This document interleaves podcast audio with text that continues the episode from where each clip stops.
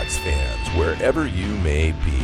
Welcome inside the Hawks Playbook Podcast. Join your host, Bill Alvstad, and featuring Seahawks sports writer and football analyst, Keith Myers.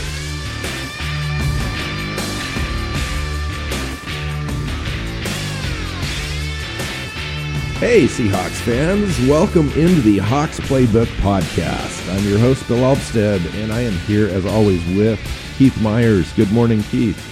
Good morning, Bill. Happy Wednesday to you, Hump Day. Happy Wednesday. I know we're we're a day later than normal this week, uh, but you know that's the way it works sometimes. Sometimes uh, life, friends, family, you know, stuff gets in the way. That's what happened to me. I take complete blame this week for pushing the, the show back. So, but Keith was gracious in uh, offering another time slot to record. So here we are.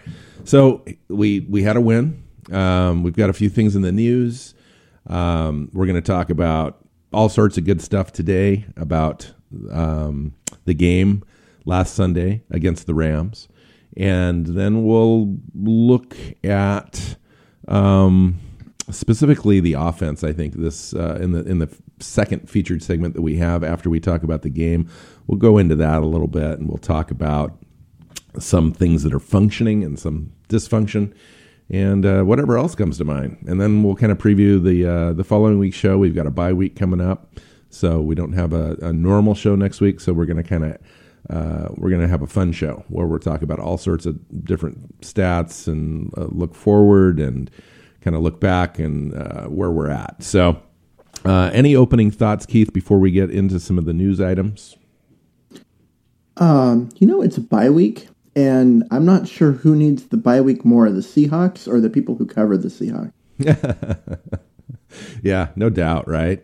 You know, the Seahawks seem to be, uh, you know, battling through some injuries. Um, they've got a surgery coming up on one of their players. They're out looking and shopping around for linemen. Um, they're talking about you know tweaking up some scheme stuff. So it's actually a big week as far as having a lot of things to talk about. So why don't we just get into it, Keith, and we'll talk about some of the news items that are coming up. Uh, what did you have on your list uh, well, so we can talk about it?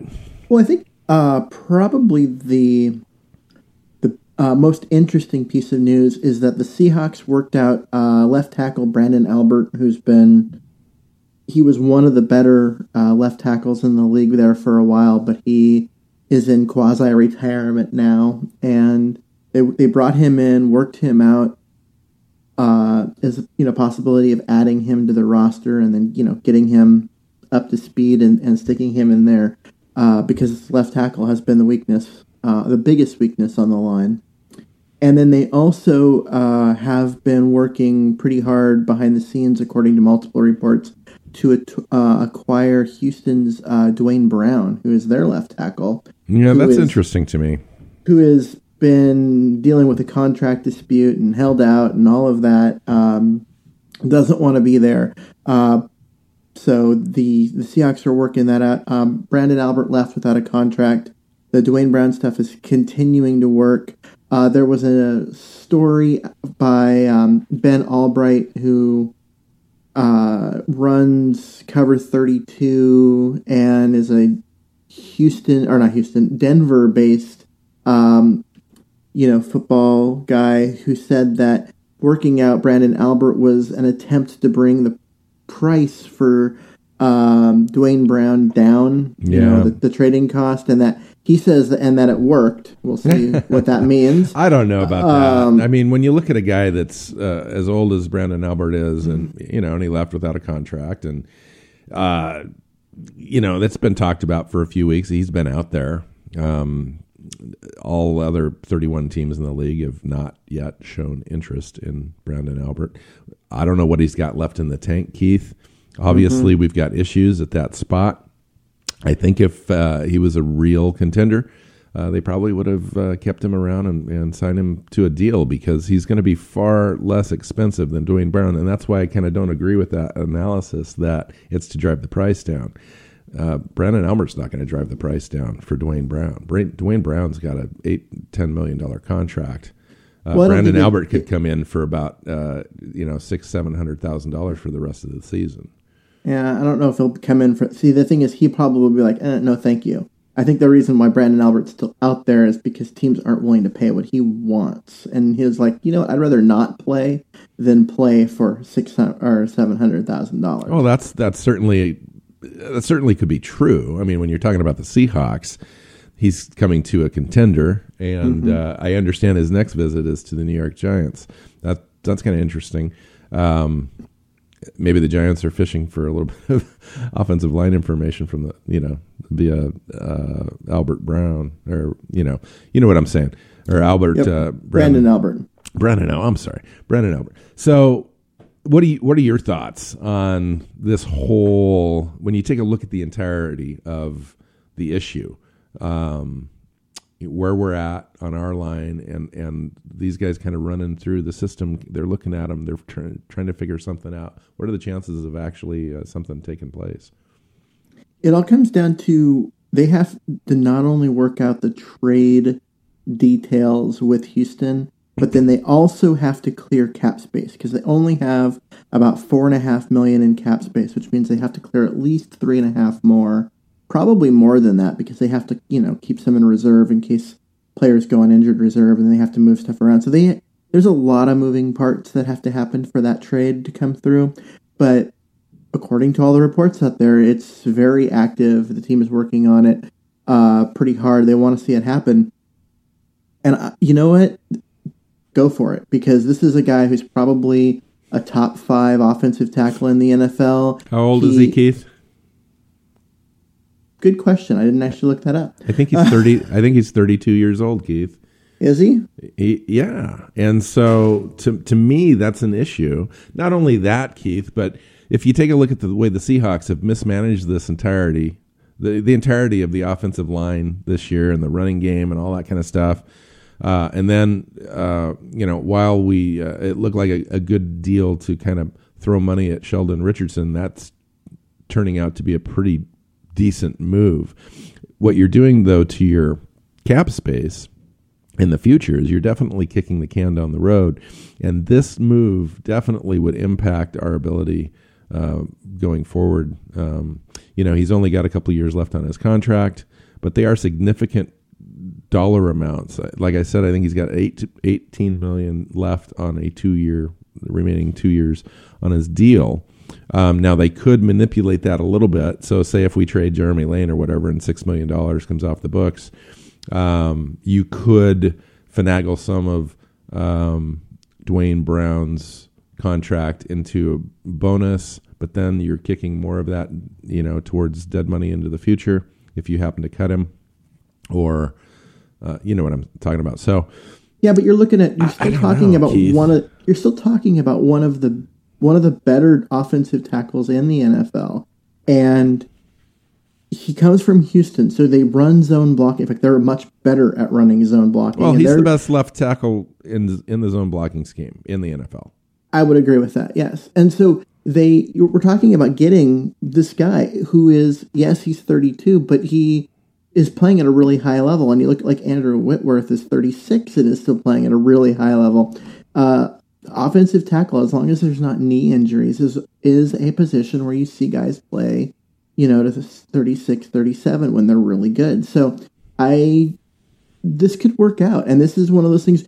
The offensive line is holding this team back. Left tackle is the weakest position on the offensive line, and you can make it the best position on the offensive line. Well, let me ask you this, Keith. What do you believe the Seahawks would have to give up to to land Duane Brown?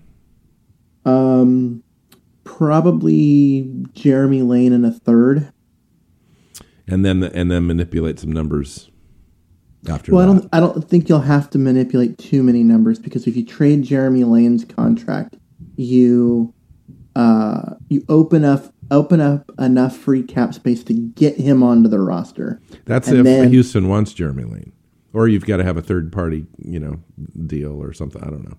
Yeah. You know what I'm saying?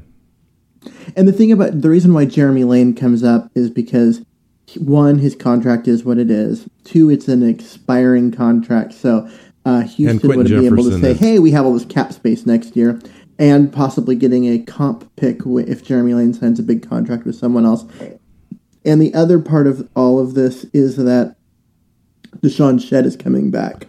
And, and, And- Griffin has emerged. Yeah, Griffin has emerged. Uh, Coleman has emerged, and Big time. and you have uh, DeShawn Shead coming back um, here in the next.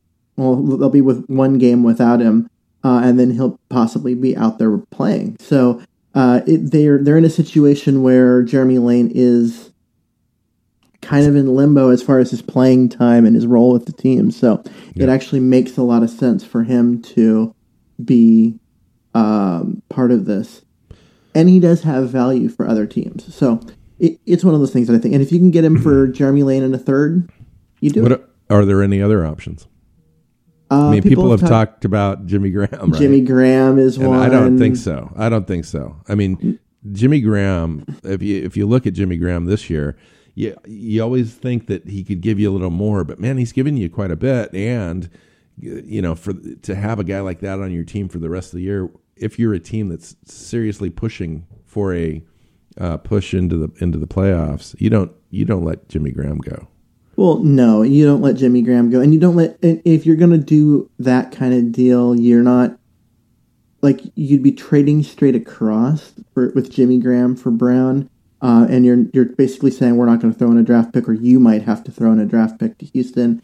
I don't know if that's going to happen. Yeah, the only Um, thing to think about that deal is if they don't think that they're going to re-sign Jimmy Graham. If they don't think that they're going to re-sign Jimmy Graham, then it makes it a little bit more interesting. Well, we can um, we can get into the value of Jimmy Graham a little later in our in our second uh, segment because uh, there's a lot going on there, and I've got a stat for everyone. So, um, Another issue is Michael Bennett. yeah, You know, Michael. and I don't even I I've to be completely honest, I've kind of been away from football for a few days after the the game. I just had a few things going on. And I didn't even really hear about the Michael Bennett deal until you sent me some some notes um, yesterday afternoon. Yeah. So what happened is Michael Bennett hurt his foot. Um, you know, in the second half, went out for a few plays, came back on, played through it, uh, and then we what we've learned is it's just a, a plantar fasciitis issue. He basically, which basically means he overstretched um, the ligaments in the bot, like the arch of his foot, and so then there's some like inflammation and stuff there. It hurts. I've had it. It's really annoying. It's I don't play professional football, so I'm sure it's more difficult for him. But you can get it. You can get around it. You basically have to sleep with your foot in a um, in a uh, brace, so that way you your that area stays stretched, uh, so it doesn't get all like tight. Um, and you know you manage it with some anti-inflammatories and that kind of thing. Having this week off is going to do him a lot of good because It does it does good, but those issues take a long time, and you know, and they don't go away because you're on your feet all the time, and, and a guy like Michael Bennett is planting and pushing and creating explosion off of that plant. Um, yeah, there's so also diff- degrees, that's- right? that's How a- severe is it? True. Have we have we heard? No. And but the fact is that you know Pete Carroll said that he'll use the bye week to get better and he'll be ready to go for the Giants. So I'm thinking it's probably not a um n- you know not a serious thing. So if it's if it's minor and if they can manage because it's really it's not there's not it's not damage to the ligaments, it's inflammation of them. Didn't he have this Um, before, Keith? I don't remember him having this. I thought I thought it was I thought it was Bennett who had this like two years ago, but maybe not. if he did, then he knows. He you know, everybody kind of knows. Right. um, how to how to manage it. And if he had it before and played through it, then we don't have anything to worry about because he's been great his entire time That's true. um, in Seattle. So so there's that, and then there's one other injury note, um, and that's left uh, guard Luke Joeckel, who has been having some pain in his surgically repaired knee. Um, he's been playing through it this whole time. Uh, they're using the bye week to get him to get a scope done, basically clean some stuff up. The recovery will call, cause him to miss the game against the Giants, but he'll be back after that. So that's a little worrisome because I gotta I gotta tell you, Keith, I'm a little ticked off at you. At me. Yeah, about this because there was a podcast about uh, seven shows ago where I expressed a little bit of of uh, tepidness on Luke Joeckel and the fact that he could make it through the entire season with a rebuilt knee, and you were like, "Oh no, this." You know, he's got a surgically repaired tendon in his knee. He's totally fine. He's going to be fine. He's, you know, a lot of these things don't get re-injured. Blah blah blah blah. It's like here we are. We're in week five, six, and he's got a little bit of a knee thing going on. He needs to have it cleaned up surgically, and he's going to miss, you know, theoretically would have been two games, maybe even three, possibly. You know, we just don't know, right? How he's going to react to that. So, um, yeah, and I have I blame, no so idea I blame what you're you. talking about. I blame you. I do because you t- you told me that it was going to be okay. It's gonna be okay, Bill. uh, I have no idea what you're talking about. No, it wasn't me. It must, must have been must have been your other co-host. Oh man, I'm, uh, gonna, to, well, I'm gonna have to find that now. No, um, the thing is that we were what we've been being told, both by Joeckel, by the coaches, everything is that nope, knee's fine. Don't worry about it. It's good. Um, and then turns out no, they weren't being completely honest with us. So you you were right. Um, so that means I was wrong. It's all good. Uh, so, but um, no, and I think now that we know this, now that the truth has really come out about the state of his knee and where it is and all that kind of stuff, this makes me wonder of is this why he was never moved to left tackle? Lateral is quickness.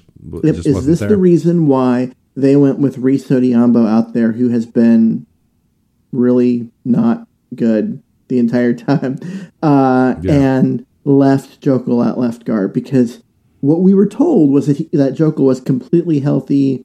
There was no problems, no concerns, nothing, and now we re- now we know that's not true. Yeah, I you know it is what it is, and we're going to talk about the offensive line a little later in the show. Um, and, and and there's a lot of there's a lot of issues going on there. I mean, on one hand, you can say, well, they've been good enough to get some wins and to protect Wilson enough. But when you take a look at how many times Wilson's been hit and so forth, and I'll t- I can talk about that a little later, or I can talk about it right now. I mean, Wilson's been sacked 13 times this year. He was sacked at 10 times this year, uh, this time last year. So even though Wilson was hurt in the first game and his mobility went completely to virtually zero, um, he he was sacked less last year than this year, and then mm-hmm. Wilson's been hit 43 times in 2017 so far, that, and that doesn't include the 30 times he ran the ball, 20 of which he did not step out of the bounds and was tackled, right? So, and and those are only those those things I just mentioned are only uh, second worst in the league. Uh, the only worst situation is Arizona, where they have a quarterback who can't run. Yeah, they have a statue. So if if there. we were dealing with a quarterback that couldn't run, these stats would have been mind-bogglingly bad. They're already really significantly bad. Um, you know, so what's what is telling to me is just how much worse they are than last year. And last year, the offensive line was terrible. It was the worst in the NFL. It right. was you know, just the th- the one thing that held the team back. And then what we were sold all off season was that they, these guys are going to be better. There's improvement. They sign these veterans. It's going to be better, and it's actually worse. Um, which just goes to show you that we have much bigger problems than people are telling us. Well, let's you know. turn to some positive stuff for a little bit, and uh, on the on the whole, where mm-hmm. there's there's some negative stuff you can pull out of that Rams game um, obviously, but we did enough to win. And so let's and talk we, about. Let's not only did they do enough to win, they actually did win. so anytime you get a win on the road against a divisional opponent, man, just take it. Like people are complaining yeah. about yeah. how close it was, or that you know. Yeah, the, there's a lot of close games in the NFL. I think like seventy uh, out of all the games in the NFL uh, this last week, like all but two or three of them were decided by six points or less. Yeah, something like uh, more like the the number of games decided by six points or less was the highest in the last five years. Um, yeah, you know, in, in terms of one week, so that's a it was a close game, and a lot of games are close, and you have to be able to win close games, and the Seahawks did that. So, And Seattle is designed to win close games. yep, So let's talk about uh, some of the key uh, takeaways from the game. Wilson was 24th of 31, 198 yards, a TD, and an interception. He also had a great play on his interception where he ran 40 yards laterally across the field to make a tackle, a saving tackle. You know, there was a Yeah. lot of there was a lot of plays in this game that you can point to, Keith, that were difference makers, and that was certainly one of them. yeah. I mean, they they won by six, and Wilson saved the touchdown when that pass got picked off by Yeah. ru- by running it down, and Yeah. Who else? Um, Who else saved a touchdown? We had one on defense too. That was just crazy. It was Oh, like Earl- part two. Earl Thomas with the chop at the goal line. Unbelievable, Keith. and I can't believe that you know they he got back there and got the fumble, and then the Seahawks ended up with the ball because it, Every blade of grass is defended by that man. well, what's one of the things that's interesting is if you go back to uh, 2014 in St. Louis at the time, there is it's almost identical. You, you I can know. but it's it's a different the the Rams uniforms look different, so it's not the same play. But it was actually Benny Cunningham, and Yeah. um, Earl got over there and got the stop with the same kind of chop motion to to uh, cause the fumble And it the same touchback. I mean, it was just crazy. That's literally a game saving play by a Hall of Famer.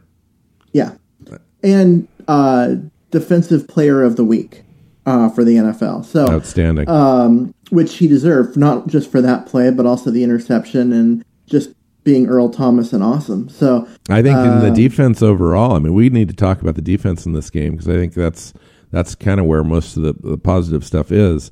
I mean, we held that offense to ten points and zero points in the second half. We had you know Gurley, uh, who was leading the NFL in rushing coming into the game. I think I have some notes here. Just a sec. Uh, he had uh, 50 total yards on 16 touches, uh, 43 yards rushing uh, after averaging 149 yards on 27 touches per game. Right? Yeah. Think about that. That's that's really crazy. And Goff completed 46% of his uh, 47 throws. He had two interceptions, zero TDs. He had lost a fumble. He had a quarterback rating of 48.9. You know, Seattle now ranks third in the NFL, or they're fifth, or third, fourth, or whatever in points allowed. So you know, this the, Seattle's starting to really put it together on defense, uh, especially when they can, um, when our offense is somewhat in sync and, and can sustain drives to keep the defense fresh.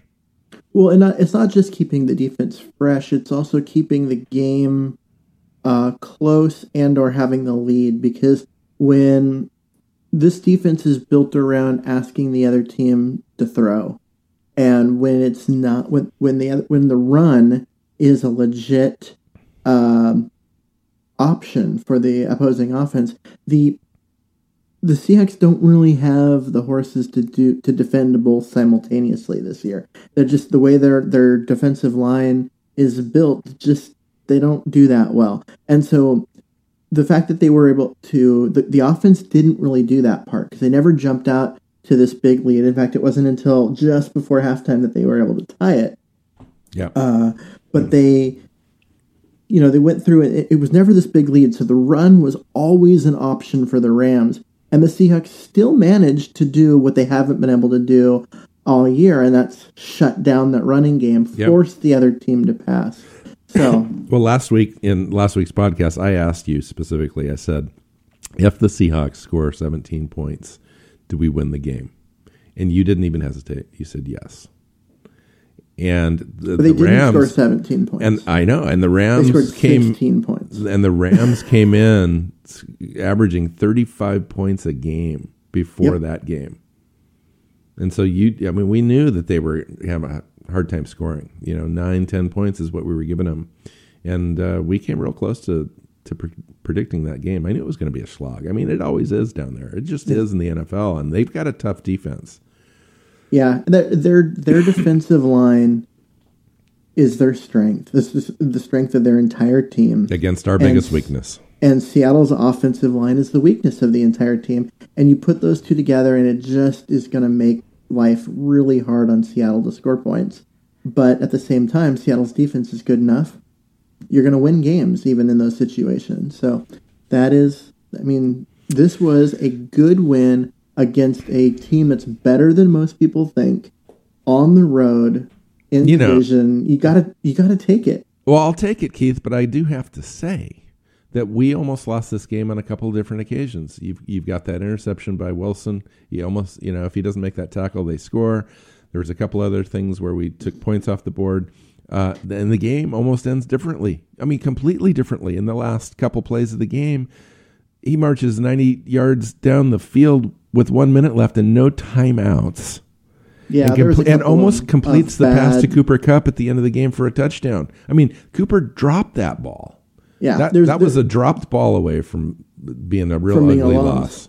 Well, there was a couple plays on that drive where you know the very first one, which got him out uh, just like right around midfield, where the Seahawks had two players there. I thought it was an interception, and it went right over their hands and was caught. And you're like, that should have been picked. The game should have been over right there. Um, And it was just you know a mistimed jump by two different players. Um, and then there was you know the I think it might have been even the next play uh, where you know you've got a you've got a um, I think it was a linebacker I think it was KJ Wright slipping, which is the only reason why that pass got through.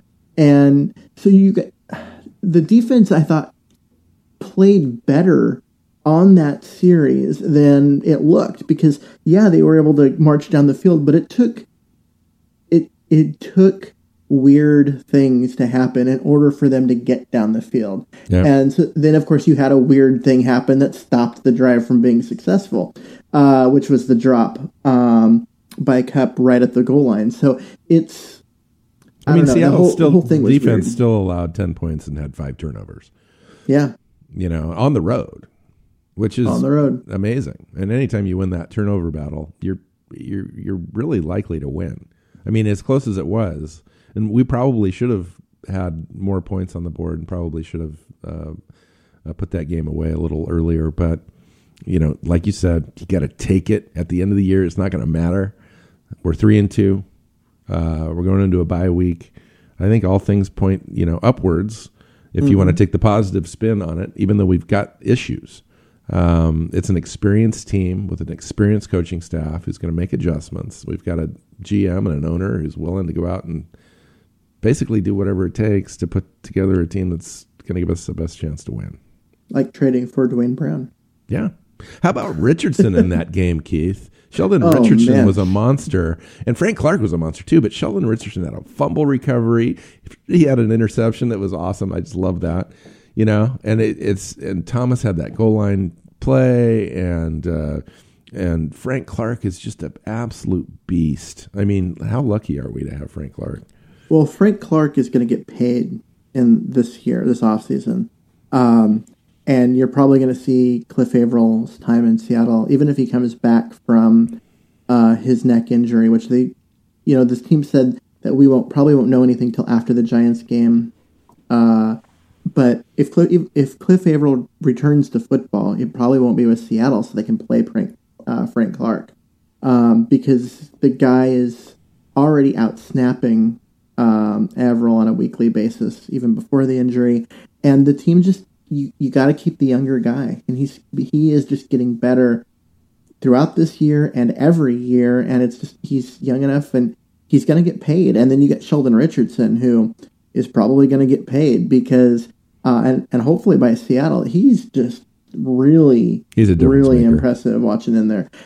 That interception, we were talking about a guy who's over 300 pounds, and for him to be running down a screen, Yes. see see a poorly thrown pass get tipped, and to change direction and dive at the ball, uh, and make the catch. I mean, that's a, a level of athleticism, Like a linebacker. yeah, by a 300 pound guy. And you could, the, guys that size don't move that way. They just aren't, they're just not built to move that way, and yet he does. He's just that athletic. It's just crazy. So, uh, a couple more things. what do you think of Blair Walsh this year so far, Keith? I was a little concerned last game because I heard at halftime he went out and, and took some more practice shots at halftime at home in Seattle, and uh, he he missed like seven field goals in a row at halftime. I, I, I heard that. Now I didn't, you know, that's unverifiable for me because it was off camera and you know, but uh, that that was really concerning to me. But yet the guy's gone out and he's nine and nine of ten on the year, and including some really long field goals in key mm-hmm. moments in these games. I mean, we're winning by you know small small point totals, and so it's everything that he can give us is a positive. Well, he's nine of ten officially. He's also had a couple that have missed that um, where it's not even. Um, but the you know the play didn't count because somebody jumped off sides or or there was a false start, you know that kind of stuff. So there's a couple there's a couple misses in there that don't show up because the, the play didn't count. Um, he also had a kickoff in this game where he mishit it so badly it went out of bounds about the 20 yard line. Uh, so there's enough there where I am not sold. I am not sold. I am still worried about the position. I wish that you know it was just something that we could depend on. It's funny, not, Keith, because I think about it, it's funny because I was thinking about that before the game, and then by the end of the game, I was I was thinking how comfortable I was when he came onto the field to kick a, a field goal. I w- didn't have those reservations in my brain running through. I, I thought that he was going to make it, you know, which was an interesting transition for me. I noticed it. I was like visceral. I, I noticed the change in my thought process hmm. with him. It was kind of yes, interesting. For me, for me, the anxiety level has definitely decreased with him, but there's there is just enough going on for me to maintain it.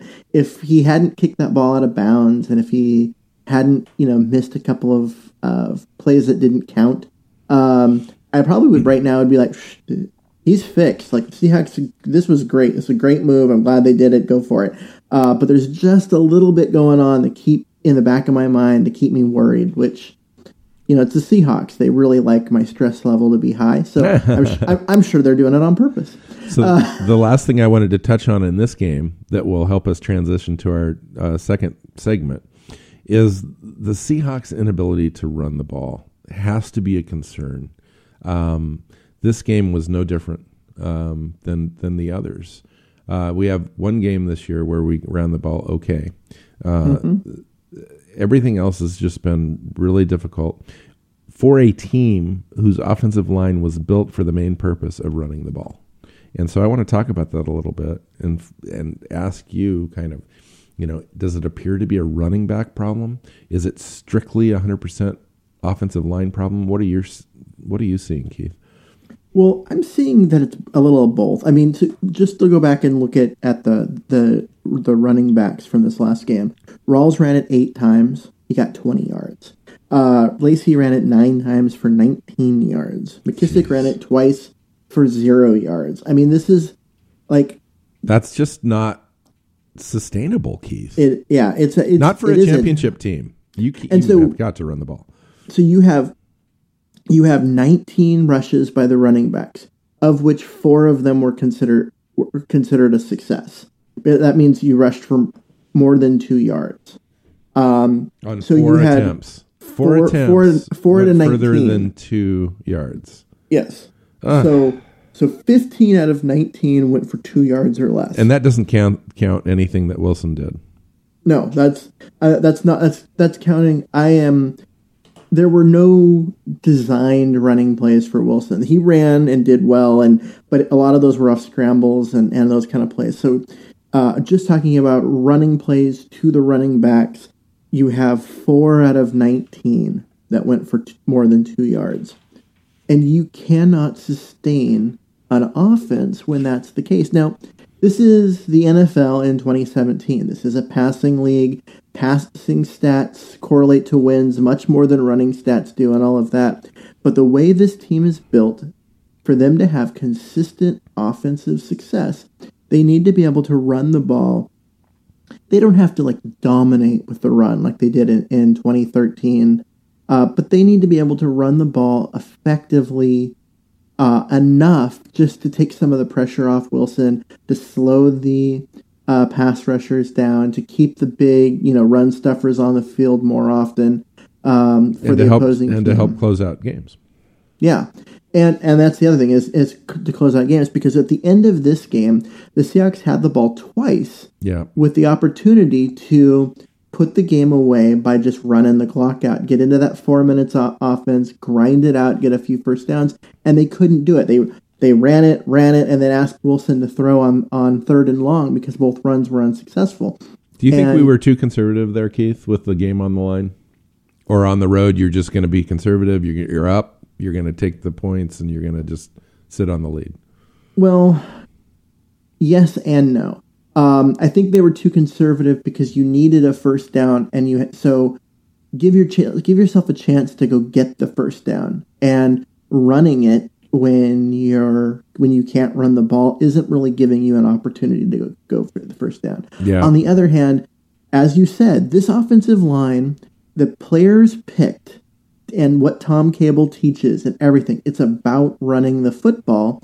And if that's supposed to be your identity, if that's what you want it to be, go do it. That's all we heard And- about in the off season, Keith. Yeah, we're gonna run the ball. We're gonna run the ball. We're doing all this stuff so we can run the ball. We're and they still can't run the ball. In fact, they're they are Statistically poorer than they were last year. yeah they they just cannot do anything on the ground. It just isn't working. So uh, again, and I, I think I ask this almost every podcast, and I'm sorry, listeners, I really am. But when does Tom Cable become accountable for th- for this uh, screw up? I mean, there's no other way to point it at this point. It is it's screwed up.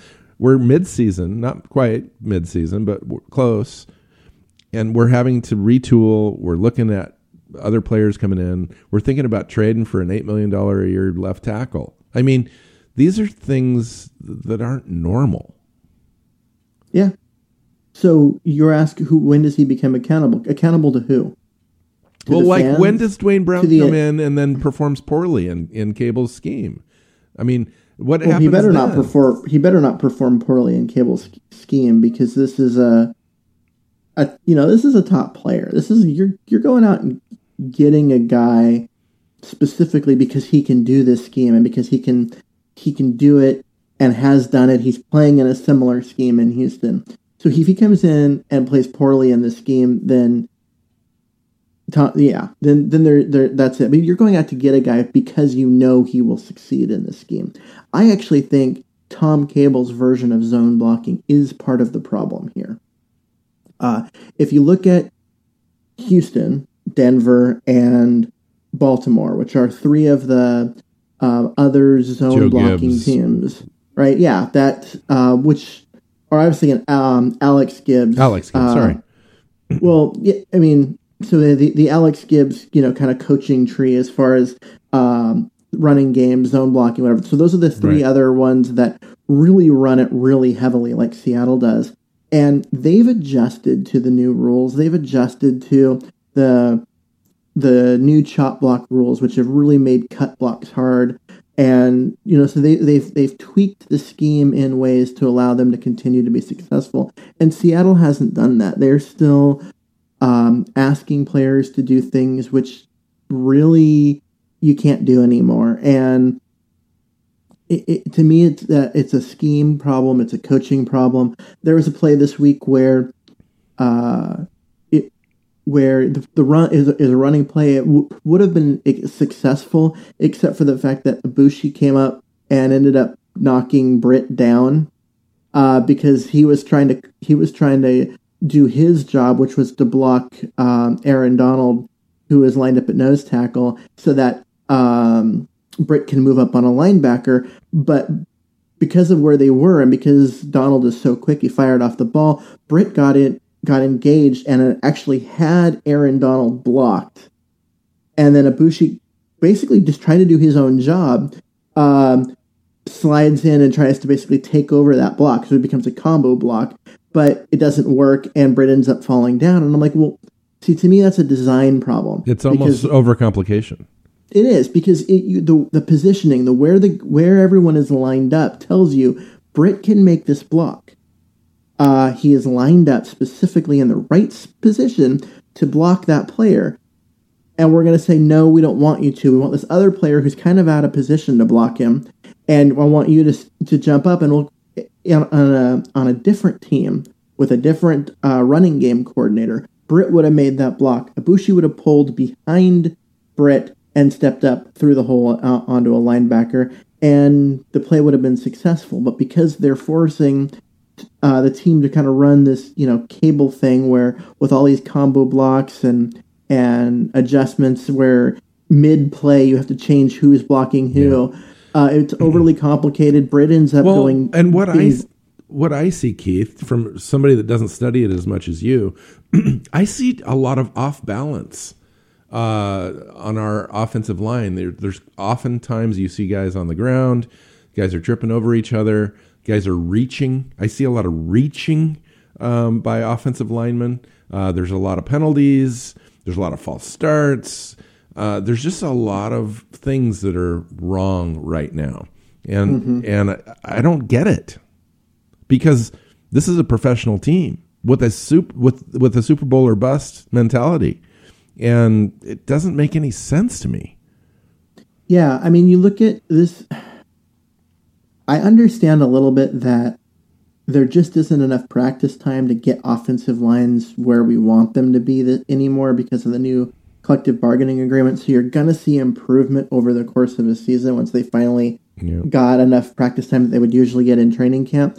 But the the mistakes that are being made now aren't the type that are a problem because of lack of playing time. Yeah. They're well, we, the, and we just talked about the running game, dude. We, yeah. we haven't even talked about the, the pass blocking yet, which, which is, is, a problem. Which is, which is still very poor. Um, Wilson was pressured on 53.9% of his passes yeah. uh, in this game, according to uh, Pro Football Focus. So you throw in that the complete well, and lack I just, of a running game, right? And I just said that we were he was knocked down 13 times this year already. He's mm. been hit 43 times in 2017. Mm-hmm. Right, that's only second to uh, Carson Palmer. Mm-hmm. Uh, we, Which, he's got 43 times hit. Carson Palmer's been hit 50 times. I'm sorry, Arizona, but you have a slightly worse offensive line than us. I don't even know how. I don't even well only because of Carson's inability to to be mobile. Car- Carson Palmer's feet are are encased in concrete. And yet he is out there playing quarterback in the uh, NFL. So let's, you know, I mean, yeah. he will. Hats he literally Palmer, right? Yeah, I, I, I the, he, he is out there playing despite the fact that he is a complete statue and is mildly effective, which is crazy but that also puts a ton of pressure on the offensive line. So right. those hit and those hit pressure stats are well, and what I they only, are. And I only compared those two to to make the point, which is think about truly how bad this has to be when Russell Wilson is your quarterback, and this is the kind of hit ratio that you've got and yeah, pre- pressure you, ratio.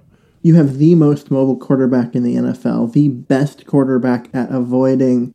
Um, pressure and you know avoiding sacks. Yes. And yet 13 sacks already, 43 times he's been hit. I mean, it's yeah. just uh, this offensive line is terrible at pass blocking, but that's and, supposed and to be okay. Blocking. There, it's supposed to be what it is. Like, hey, we've got Russell Wilson. He he'll make up for the bad pass blocking, but we just need to make sure we can run block. Right. And they can't run block either. They're terrible at run blocking. So And that's yeah, that, why and that's why we have fits and starts on offense. And mm-hmm. that's why we have you know, at beginning of games it's really hard because defenses are fresh.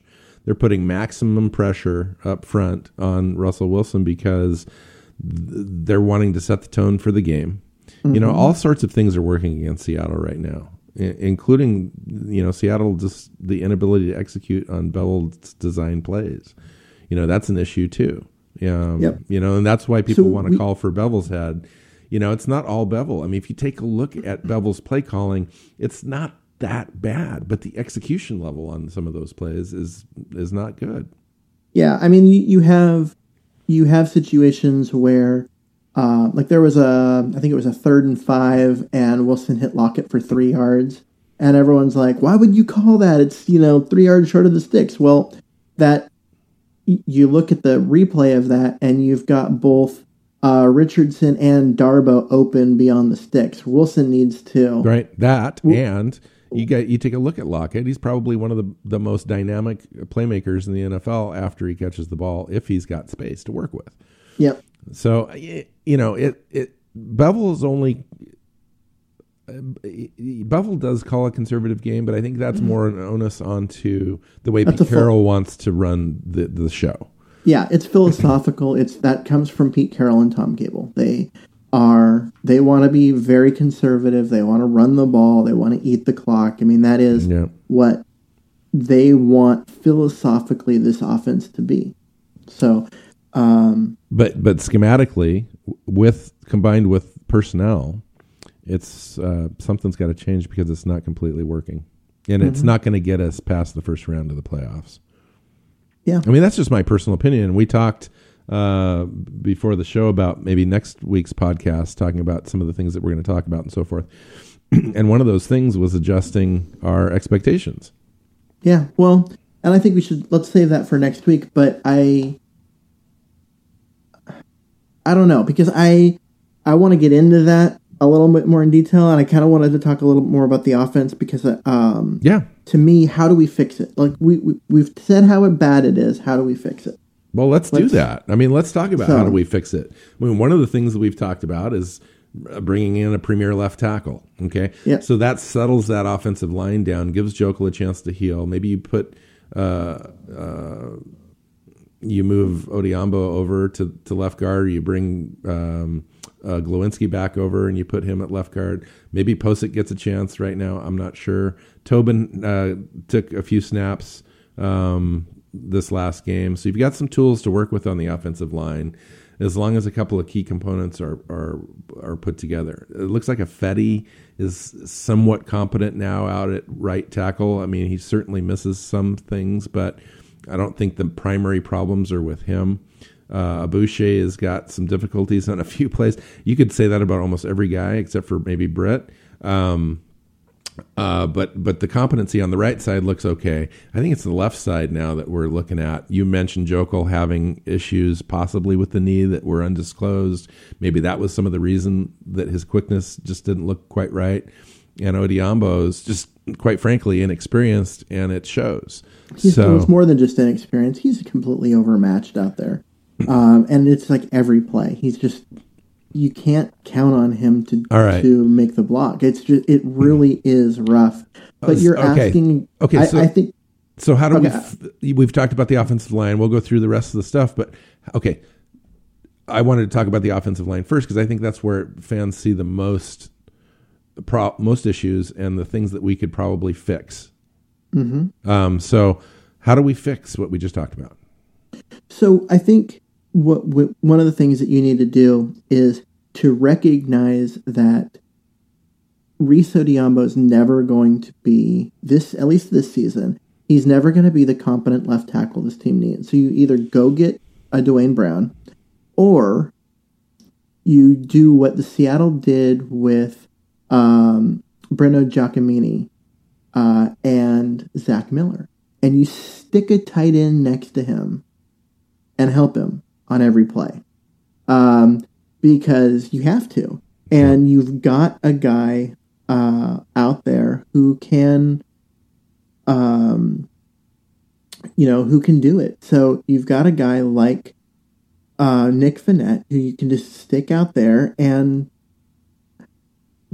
put him next to um, Odhiambo and just make it so that Odhiambo isn't failing on every play. Provide that consistency. Does it take a player out of um, being out in route, routes?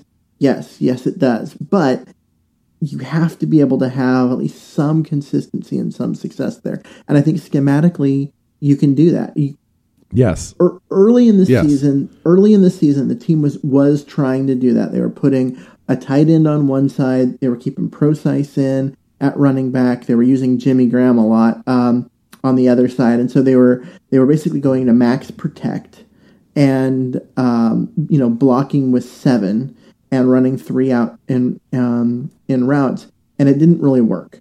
Uh, and then they kind of went the opposite and they go, okay, instead of doing that, we're going to spread everybody out and know that Wilson is not going to have protection, but expect him to work his Russell Wilson magic, and have a full five players out in routes. Um, so somebody's going to be open, and that's what they did in Tennessee in the second half. Well, let me ask And you this, Keith, worked. before you get too far along. Is it possible that this is not exactly what it seems?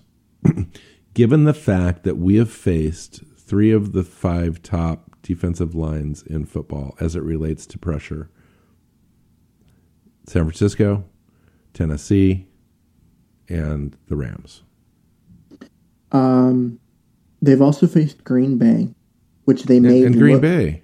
They, they made Green Bay look like uh, an amazing defensive team. Yeah, but that was they're the first game. Yeah, I know, but still, is there a chance of that? Yes, but it also looks like you might run into the 2015 scenario where when they start to play some weaker uh, uh, defensive lines, they're going to look better, and there's we're going to have this idea of this like false improvement. But then when we get closer to the playoffs and you know, they have to play the good the good defensive lines again, they're going to go back to looking awful. So your first Uh, choice is to get the competent left tackle, possibly Duane Brown. Second choice, Brandon Albert.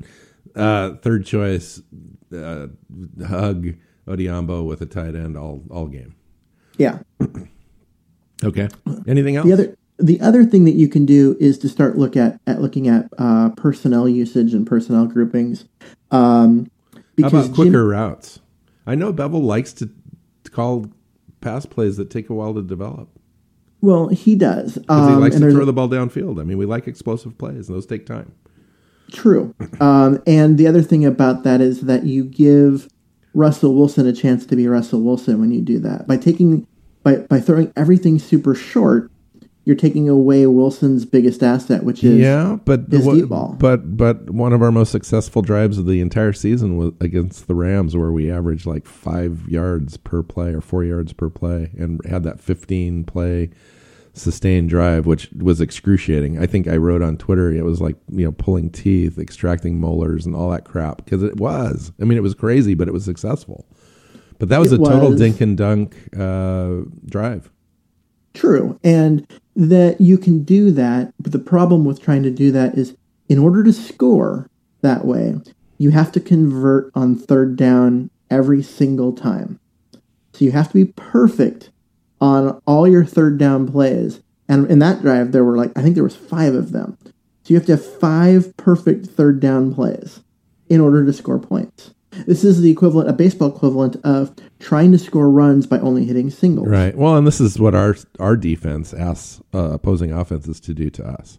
Yes, and the reason why it, Seattle gives up yards and it can be frustrating for us because they do give up third down conversions, but they don't give up points is because you're never going to be successful 100% of the time. And so asking a team to do that just doesn't work. And so asking our offense to do that just doesn't work. And they're also not built to do that. I mean, Jimmy Graham is a big play tight end. You've got Lockett and Richardson, which are both speed demons that are built for the big play. Um, I mean, that is who this team is built around in the passing game. You need to use the talent that you have. And I just think what you've got to do is you've got to adjust. Well, you can add McKissic and Procise to that too. I mean, you're right, and Yeah. and Wilson is one of the best deep ball throwers in the NFL. I mean, Mm-hmm. you know, this team, given like I said uh, again in Twitter, uh, Wilson, if given Goff's uh, time and protection, uh, could be uh, NFL Player of the Year. Yeah. because you know Wilson's accurate. Given the time, he can put the ball all over the field. He's got the arm to throw sideline to sideline. You know, the but Wilson was held to 5.3 yards per pass so far this this season. Yeah. So, I mean, His average over over many seasons now is 7.8 or something like that, right, Keith? yeah, it's just under, just under eight. So Um, it's just really bad this year. Yeah, it, it, it is especially bad. They're just not connecting on some of the the big, um, the the big explosive plays. I mean, there are times we've, they've got guys open that they they've just missed, or the guy's open but Wilson's running for his life and has to dump it off.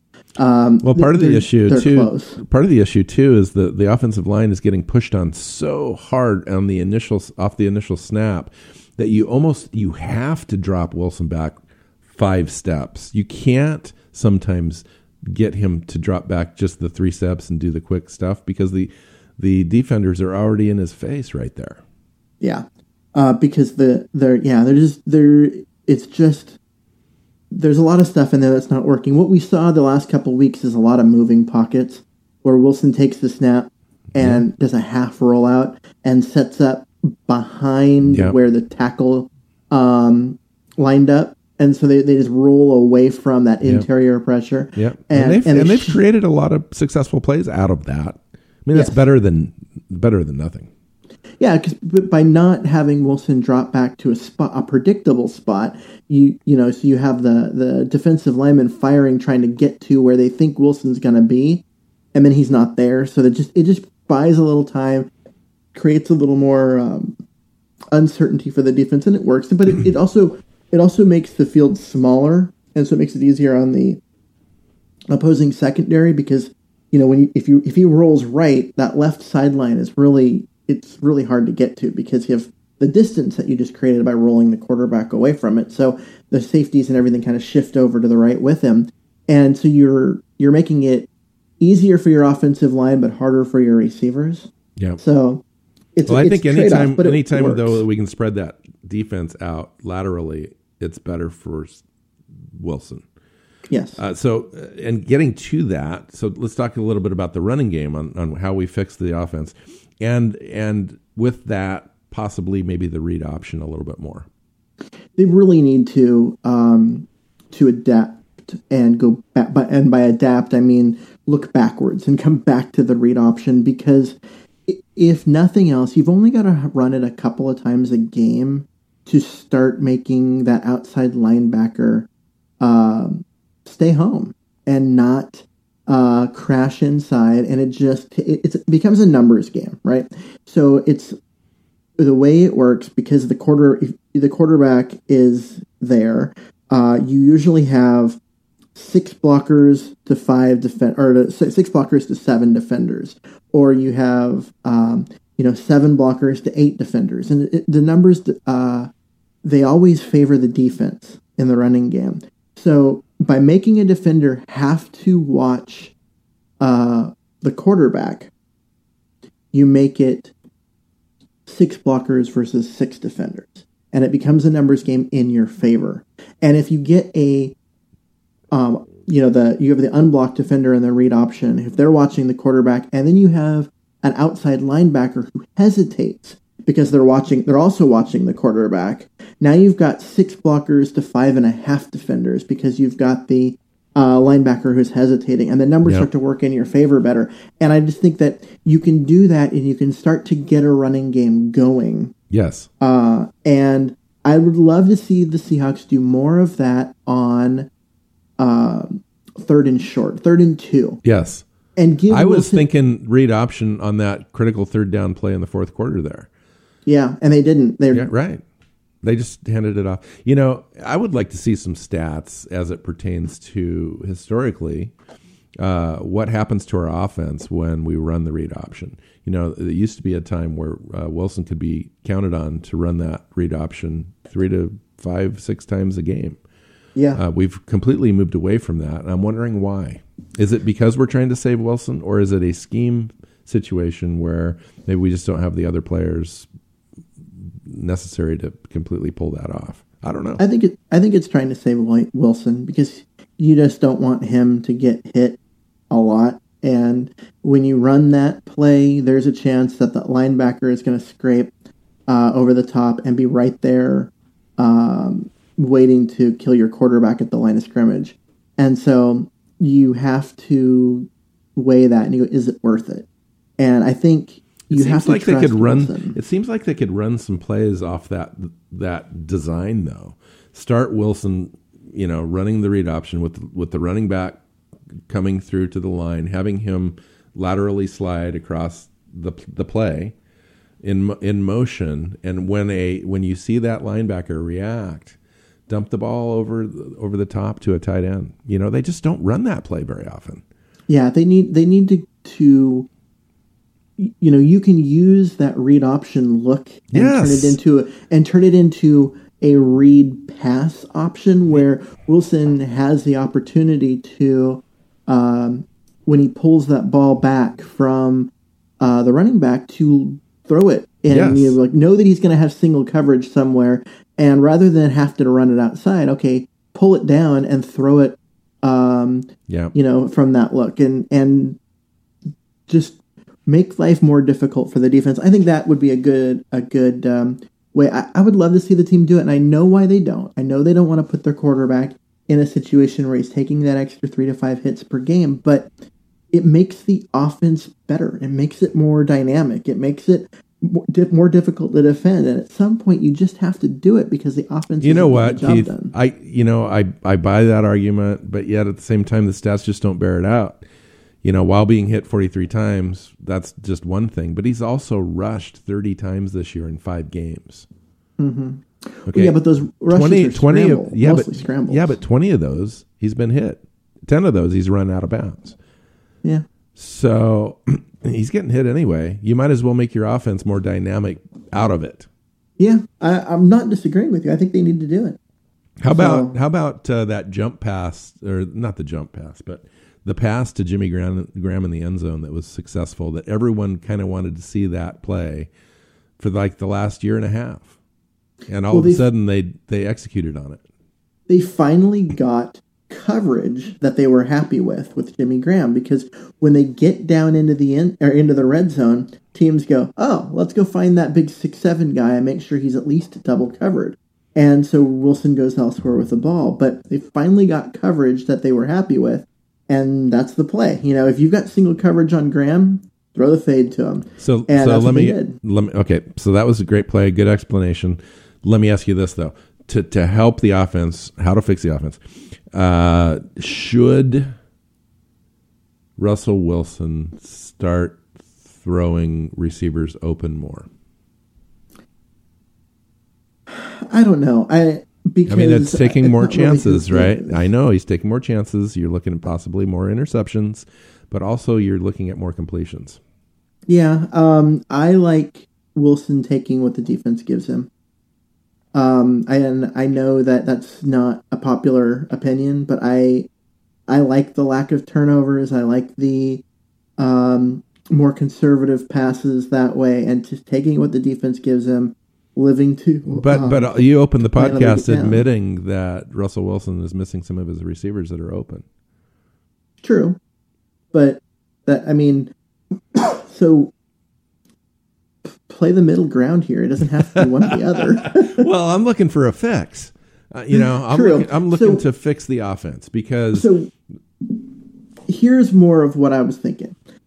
Uh, in the first four games, the Seahawks played Jimmy Graham in line, so lined up um, three, you know, a um, three point stance next to the tackle on about what was it, sixty eight percent of of his snaps. yeah, Against the Rams, he lined up in line three times. yeah, I like The that. rest of the the rest of the game, he lined up either in the slot or uh, all the way outside. And yeah, do more of that, please. Jimmy because- Graham is who he is. Yes. He's a dynamic, big, huge receiver. Yeah, and if you're going to ask him to block, have him block a safety. Don't Yeah. ask him. Don't ask him to block um, a linebacker or a defensive end because he's not a good blocker. So have him block a safety or a cornerback. Line him up outside so we can do that. Uh, and to me, that was an adjustment that uh, I I am. I fully support. Do more of that. I saw Nick Vannett more too in this game. You did. Um, so looking at the snap counts for this game, uh, we had Nick Vannett played 20 snaps out of 68. So he played uh, more than, well, And in- just under a third of the snaps. And in prior games, Keith, I think he's only been out there six, seven times. Yeah, uh, his highest, I think, coming in was 14 snaps. And he's and he had what two or three receptions too out of that. Now some of that was most of that was blocking, which Yes, we need, right? Yes, and, and so he's brought in as as a as a blocker, um, and he does, despite what his reputation is, he actually is has done a, a, decent job blocking. The other thing that was interesting about that is you had 20 snaps by Nick Vannett. You only had 26 by Luke Wilson. That is interesting so, to me. So you have the two of them very much uh, splitting time. And Jimmy Graham played 42. So it's about double um, two Jimmy Graham snaps for every um, one uh, Nick Vannett snap. So they, they really are using Vannett as a uh, the inline blocker uh, and allowing uh, Jimmy Graham to play on the outside, and they're just making that adjustment. When they need a guy on the line, they'll pull uh, Graham off the field and bring Vannett in, so that way they have the the inline blocker there. Out of 68 total offensive plays, Eddie Lacy had played 19 of those plays and only had how many rushes did you say before? It was like nine, eight? Nine, nine rushes for 19 yards. Right. So, I mean, to me, for a team that's completely focused on running the ball, and here's a, here's a here's the problem again, you know, with the slow start scenario, um, which could help the offense. We need we need to start better because if we're ahead, if we build some sort of lead, whether it's seven points, ten points, or whatever, we turn to running the ball more. And I think we could be somewhat effective running the ball if we actually were able to commit to it. But given the scenarios that the games are giving us, where we fall behind early in games, um, our our run game just isn't ever able to get into sync. Yeah. So okay, so let me let me throw um, and then we out. and then we'll have to wrap up. Yeah. Let me let me let me, let me br- break out a, a, a, stat for everyone. It's um, the stat is net yards over average. So this is one that's calculated by the NFL. Um, and what it is is so you take into account field position, down and distance, all those kind of things, and it's average over the NFL uh, for each of those situations. What does a team do? And then uh, you compare it to uh, how individ when the player is on a when a, a Seahawk player is on the field um, versus those situations. So it's kind of like the plus minus thing yeah, in basketball. Uh, in basketball, so you you get an idea of just because a player doesn't get the ball doesn't mean that they're not affecting the other team, right? Uh, so because Jimmy Graham doesn't get a lot of receptions because the other teams are focusing on it, he makes it easier for other uh, Seahawk receivers to get open, type of thing. So people complain about uh, about Jimmy Graham, but despite Seattle's offense, um, which has not been great. I mean, so net yards over average per play for Russell Wilson this year is negative a quarter negative 0.25. So in every combined over every situation, Seattle's offense is a quarter yard per play worse than average in the NFL. Um, but when Jimmy Graham is on the field, they are plus uh, 0.31. So they're a, a, almost a third of a yard better than average when Graham is on the field than when he's not. Uh, so that is a, and, and if you compare it to Seattle's offense in in its a total, totally. They're a half yard better per play when Jimmy Graham is on the field than when he's not. Please right? do so, not trade Jimmy Graham.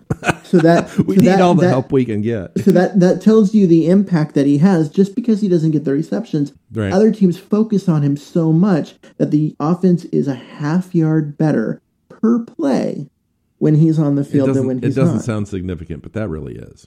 It really is, absolutely.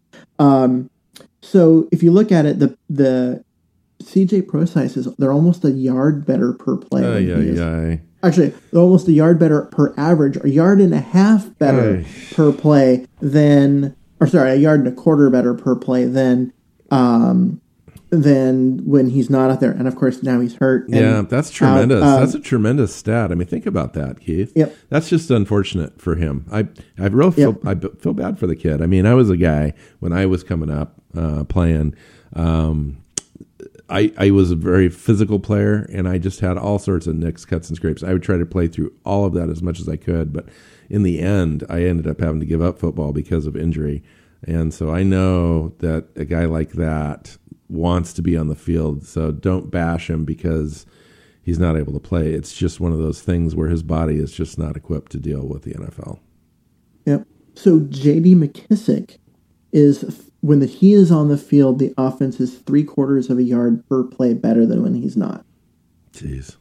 So yeah. he, it's not as good as CJ Prosise, but it is significantly better when he is on the field. Now, granted, that means that they're throwing the ball because he's not going to. He's he's not really a threat to run it most of the time, but they are still better with him on the field than when he's not. Now, Now think look at some about the, uh, now think about well hold on just a second. Think about how think about the perception that our offensive our, our offense has. Our, our- the perception is that we're not very successful. We don't convert on third down very good. We're middling scoring offense, uh, and and we're just constantly struggling. That's kind of the perception. But what you, Absolutely. but what you're saying is is that we're at least an average offensive line, and sometimes better than or not offensive line, but offense, and sometimes better than average. Which Well, we tells are- me that the, the offenses in general overall are suspect. well, we're they're a quarter of a yard per play worse than average, so they are below average. But when they've got their their their uh, offensive weapons, Jimmy Graham, C.J. Prosise, um, J.D. McKissic, these are passing weapons on the field. They're better than average. But when they don't have those guys on the field, they're worse than average because if you look at when Eddie Lacy is on the field, they average three quarters of a yard less than average, or half a yard per play worse than when he's so off the field. so let me ask you this. No, there's a lot of proponents out there that are saying maybe we should turn the offense completely over to Russell Wilson and just be, be a pass first offense that leads then to the run game. Is that necessarily a winning formula? Even though you're telling me that we are averaging more yards, is that necessarily a winning idea? I think it is because you you you get you put the you let the team be successful and you put them in situations where this is what you're good at. Go do that. And to me that is an improvement versus Yeah. this is so um It's funny, Keith, because I'm getting my in, in my mentality. I'm Mm-hmm. getting to the point in the season where I'm starting to agree with you in that. Um, what do we have to lose? Because uh, we are going to be what we are, and we are we are a team that is not going to be able to run the ball. Yeah. and, and unless proven otherwise. And so far, we are what we are, and we're definitely better at passing the ball, um, given Russell Wilson's ability to move the pocket and all that kind of stuff. So, So here's let me ask you one one more question. Do you think that the C, the team would be better off with Lacy in the backfield or Rawls now that Chris Carson's out for the year? man, I'm just not seeing enough out of Lacy. I mean, uh, that would be such an easy question to answer if Lacy was playing up to his ability. I think Lacy gives you that physical style of running that I, that the team. I think that the identity of the team needs. But and and Rawls hasn't shown much since his rookie season.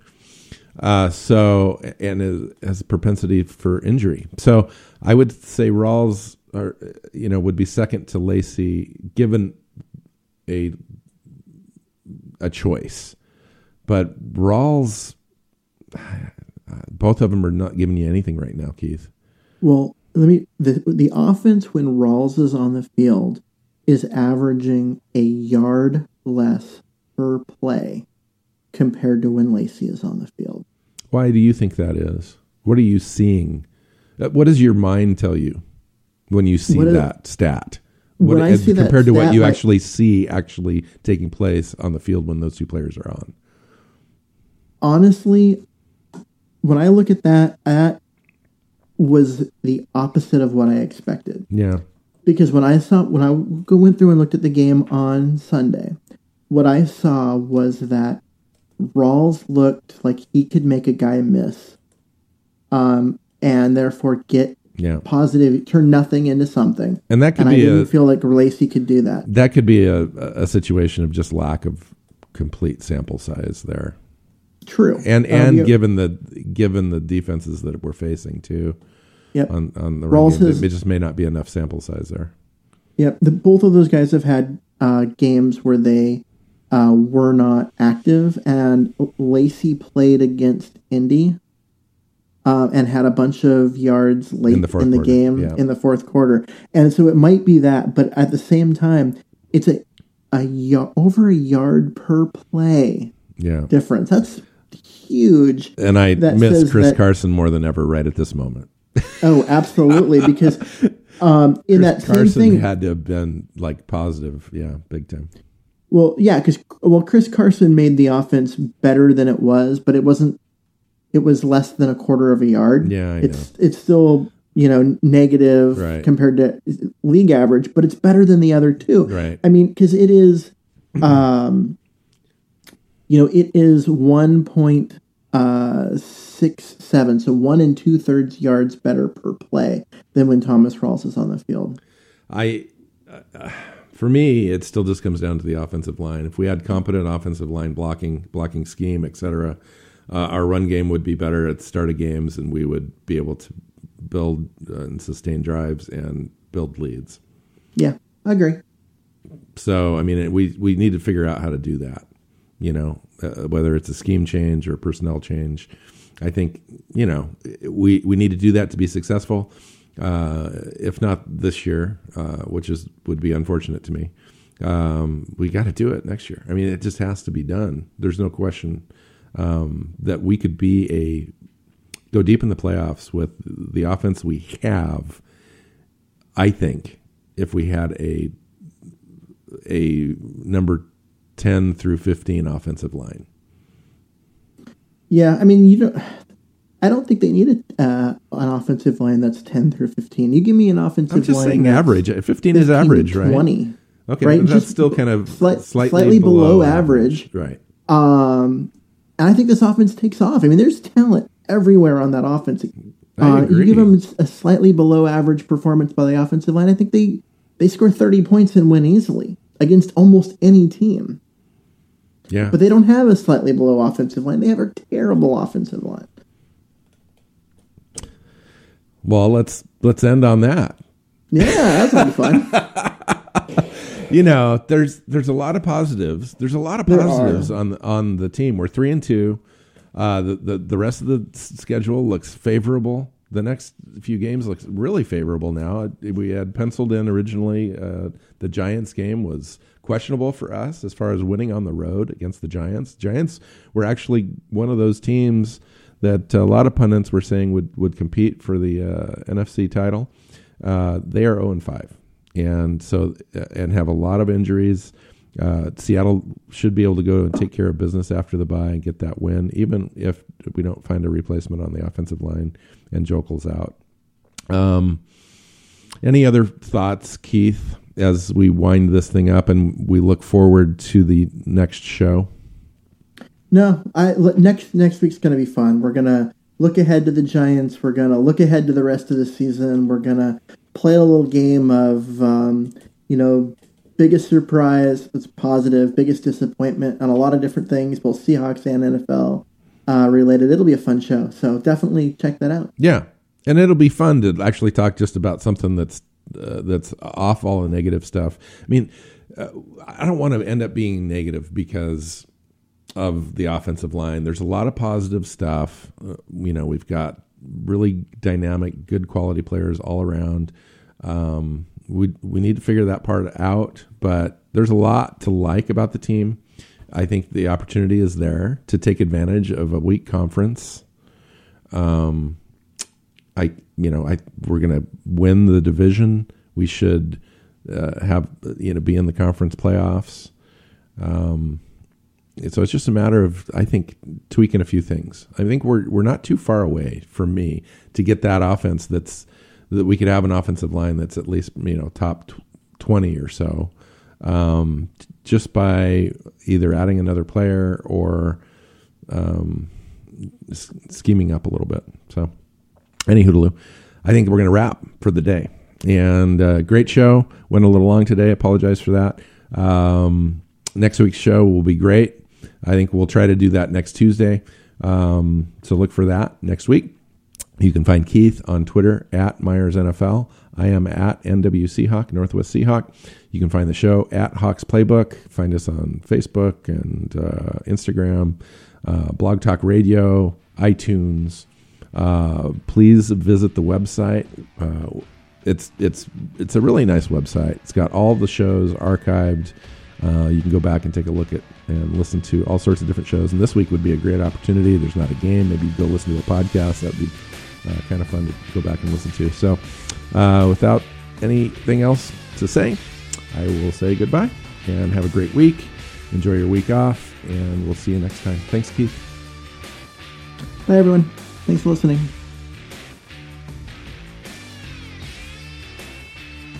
Hey, Hawks fans. Thanks for listening to the Hawks Playbook Podcast. Be sure to subscribe to the show on iTunes or Blog Talk Radio and listen to all of our shows on hawksplaybook.com. You can follow the show on Twitter at Hawks Playbook. Bill is at NW Seahawk, and Keith is at Myers NFL.